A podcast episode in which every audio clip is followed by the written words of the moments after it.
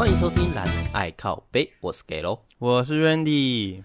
今天来介绍一部二零一一的电影《魔球》。那时候刚出的时候啊，我正好正夯那个棒球的游戏，所以我那时候它一出我就去看了。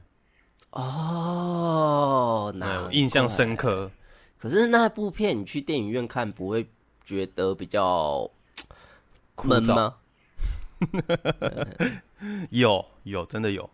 对，因为电影院通常都是动作片啊，豪华经典，要有声光震撼的效果。对对对，就是要多爽有多爽，然后要多吵有多吵那种片。对，要不然就是要多感人有多感人，进去在那边一把鼻涕一把泪的这样。对对对对，但是这种这种比较像是什么？这算什么片啊？叙事片。对，这是叙事写实纪录片吗？啊，这你的这有点长啊，是不是？这嗯，这是真实故事改编的。那一开始我看到《魔球》那电影名称的时候，我还以为是那个什么，以前小时候不是有一个什么小鬼乔丹的那部电影吗？哦，我知道，我知道，我知道那个鞋子嘛，对不对？穿上去之后你就变乔丹吗？对对对，我还以为是类似的那种的喜剧片。对对对，嗯，真没想到啊，原来是布莱德比特大神演的。是是是，我觉得如果说这部片不是由比特他去演的话，吼，那可能今天就不会那么多人看了，是吗？因为 我觉得啦、嗯，我觉得是因为有他的加成在，所以这部片更上一层楼。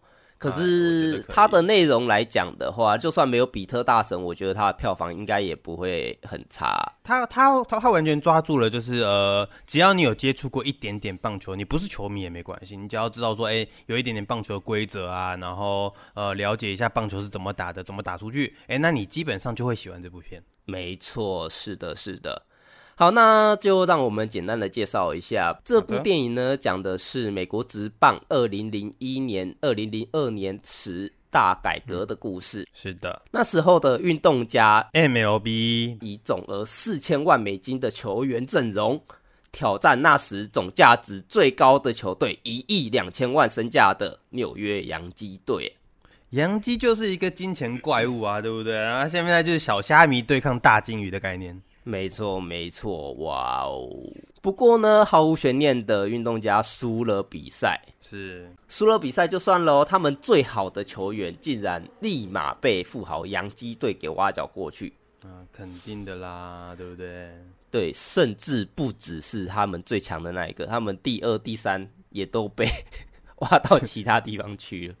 直接打包带走，这就是小球队的悲哀啊！因为他们要花钱花不赢人嘛，对不对？那你培养出来的选手到最后都满是追求金钱，那当然了，每个人都追求金钱，这是不可怪他们的事情。是啊，是啊。那比利就是我们故事的男主角，他身为球队的总经理，失落的他找了老板商量，没有钱怎么打？每次培养出一个 MVP 就被对手高薪挖角。是的，怎么打打都打不赢啊？怎么办？是啊，而没钱的老板也只能打着哈哈说了：“啊，放心啦，明年会更好啊！啊，我就是没钱，要怎样我也没办法，对不对？不然怎么办？你说是无奈又没有球员的比例，只好去红人队看看说，说看看能不能用我们队上还不错的球员去换换看其他有潜力的球员。是的，那就在交易快要促成的那一刹那，有一个小胖。对着他们的教练嘀咕了一下，那教练再回头对着红人的总经理嘀咕了一下，是，呃，交易立马破裂。呃，你要换，我不给你换，不能换，不准换啊！什么？都快讲成了哎。对呀，好不容易忽悠你到一个那个傻大个了，结果你现在居然给我反悔，什么意思？是，那感到奇怪的比利啊，他在离开了之后。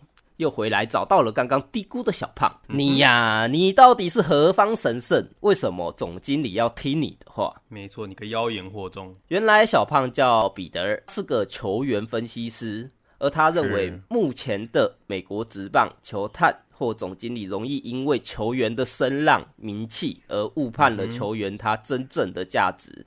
是的。那身为经理人，我们要买的不应该是球员，而是胜场数，是得分。我们要花钱花在刀口上啊！没错，尤其是我们这种小城市，有没有钱都已经不够了，你还要乱花钱？是，而不是去那边找找只会作秀的那些球员。对的，对的。小胖的理念啊，这时候刚好打中了比利的心，也感觉像是遇到伯乐，是不是？呃，伯乐吗？应该说他现在就是缺钱呢、啊。那今天小胖提出一个，哎，我竟然有这么多没人发现的金矿藏在这么深的深山里面，是对。那我当然是想要把小胖给找过来啊，是不是？没有错。哎，你立马来我公司上班啊！直接挖走这样对不对了？哎，直接把小胖买走。那当然啦、啊。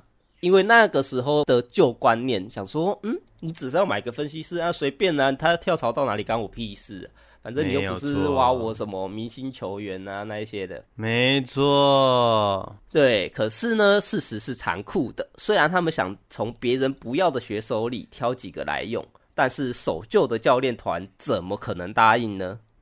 嗯哼，他们直接说啦，你看看你找的这三个臭皮匠，一个私生活乱七八糟。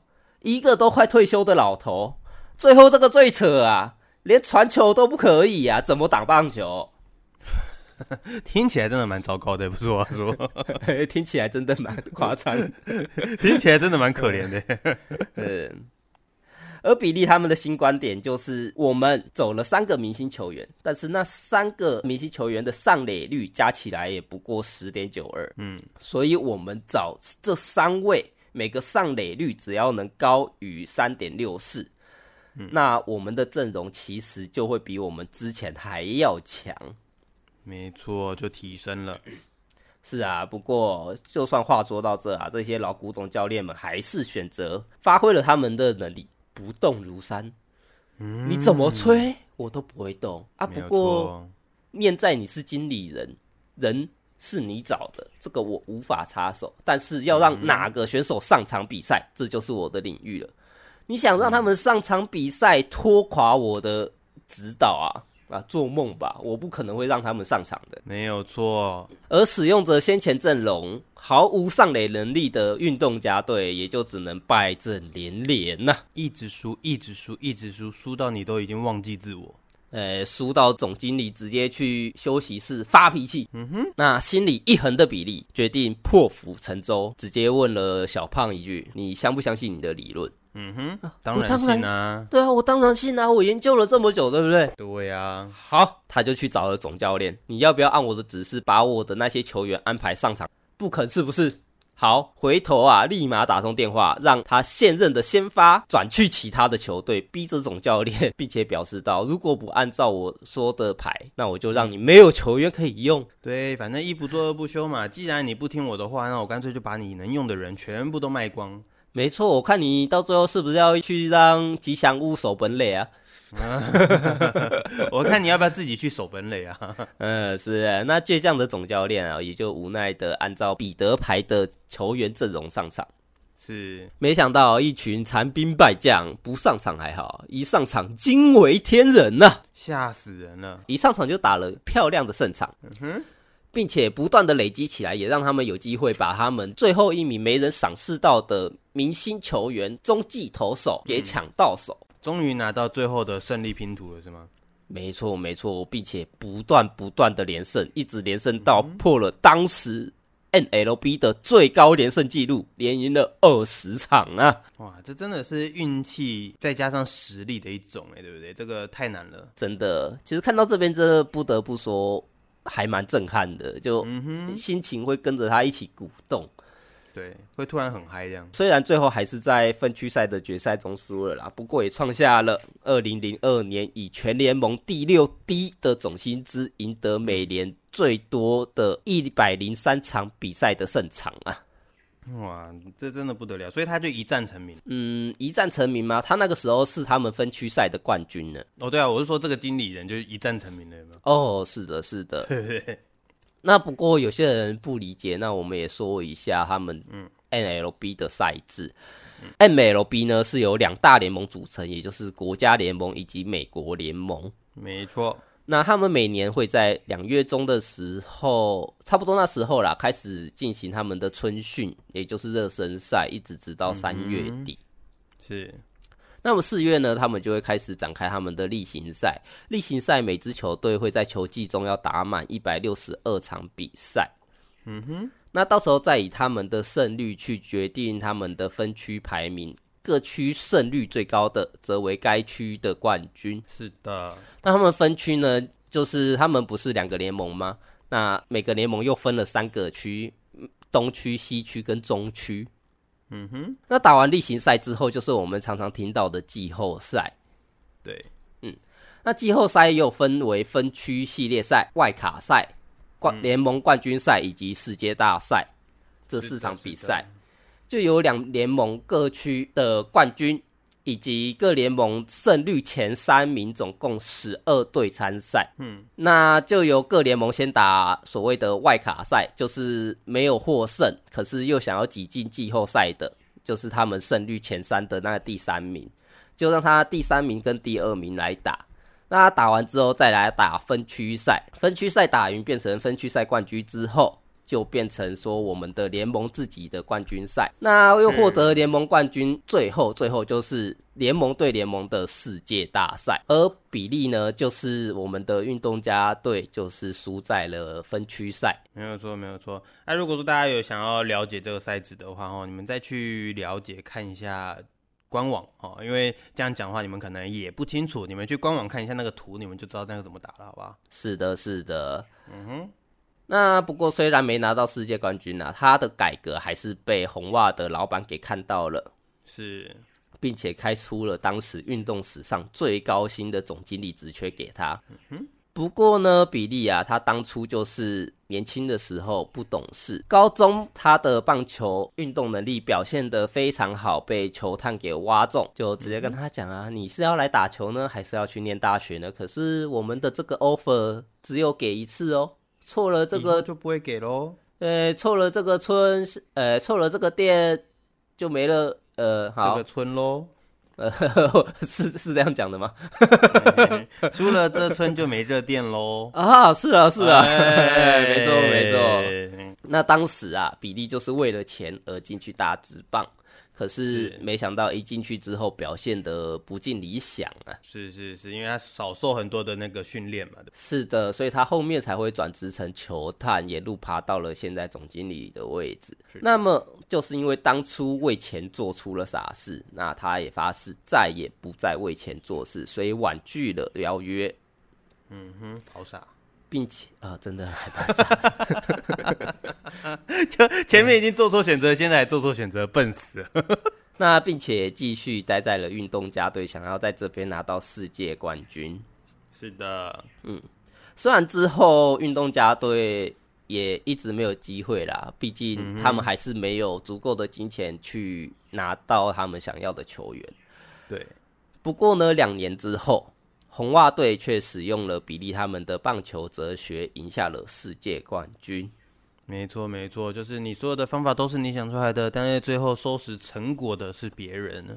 对，就是虽然你有了理论，那虽然你做的都是对的，嗯、不过资源还是很重要啊。没有错，钱还是很重要的，好吗？是啊，你看，呃，虽然你的棒球哲学可以挖到一对少林足球啊。嗯哼，没有错。呃，可是，那、啊、对方比你有钱呢、啊。你的少林足球，我把你的大力金刚腿，你你还怎么踢啊？是的，打断了你还踢啊？是是是是是。嗯哼，所以这其实也还蛮令人醒思的。虽然我们知道说，棒球绝对绝对不是只靠我们纸上谈兵就可以赢的东西啊。对。嗯、呃，还有很多的因素啦，环境啊，地理环境啊，那些人员啊，很多的啦。是啊，总归一句，球就是圆的。嗯哼，那我到最后都不知道，对，发生什么事情都有可能呢、啊。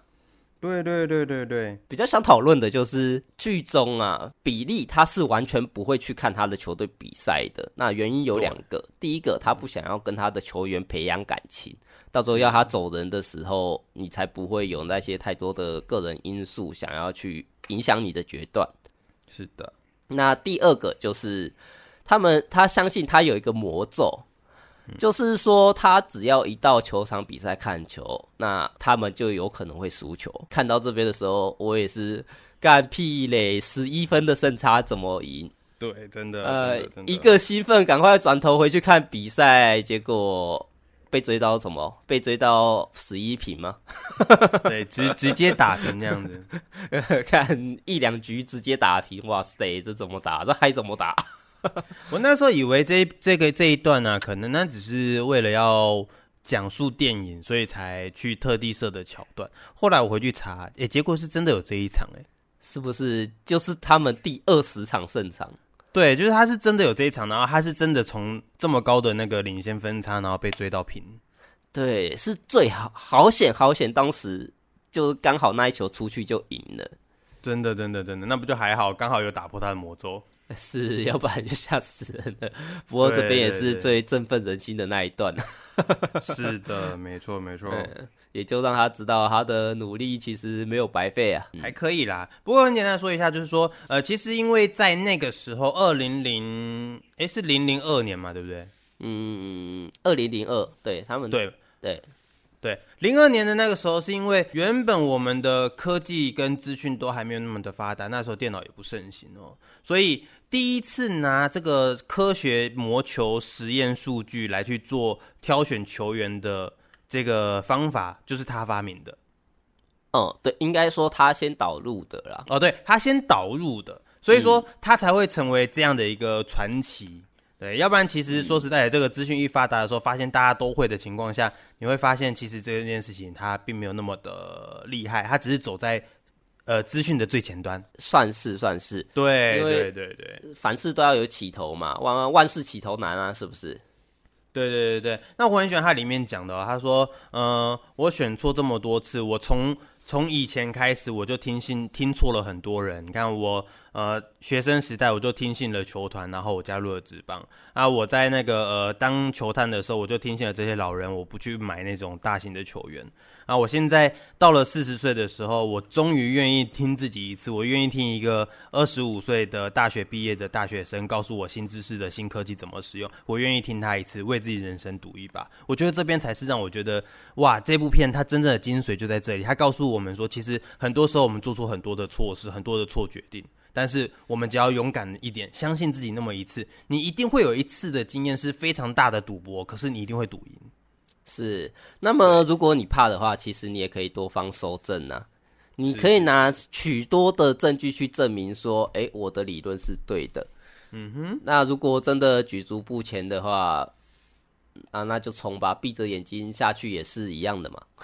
对对对，我觉得很多事情就是这样哦，你你很多事情就是先做嘛，你做了。再看看这个状况到底怎么样，能改就改，不能改，那那就这样子喽。你能损失什么呢？对不对？顶多你就重新再找份工作吧，不然就这样子喽。是啊，是啊，那个之前就有人说过啊，平常会碰到的就两种事，一种事是你能做到的，一种是你、嗯、你做不到的。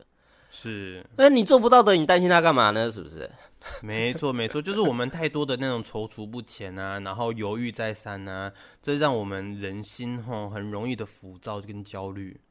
是啊，是啊，嗯哼，嗯，好，那我们这集的节目就到这边啦，谢谢大家收听，我是给喽，我是 Randy，好，谢谢大家，拜拜，拜拜。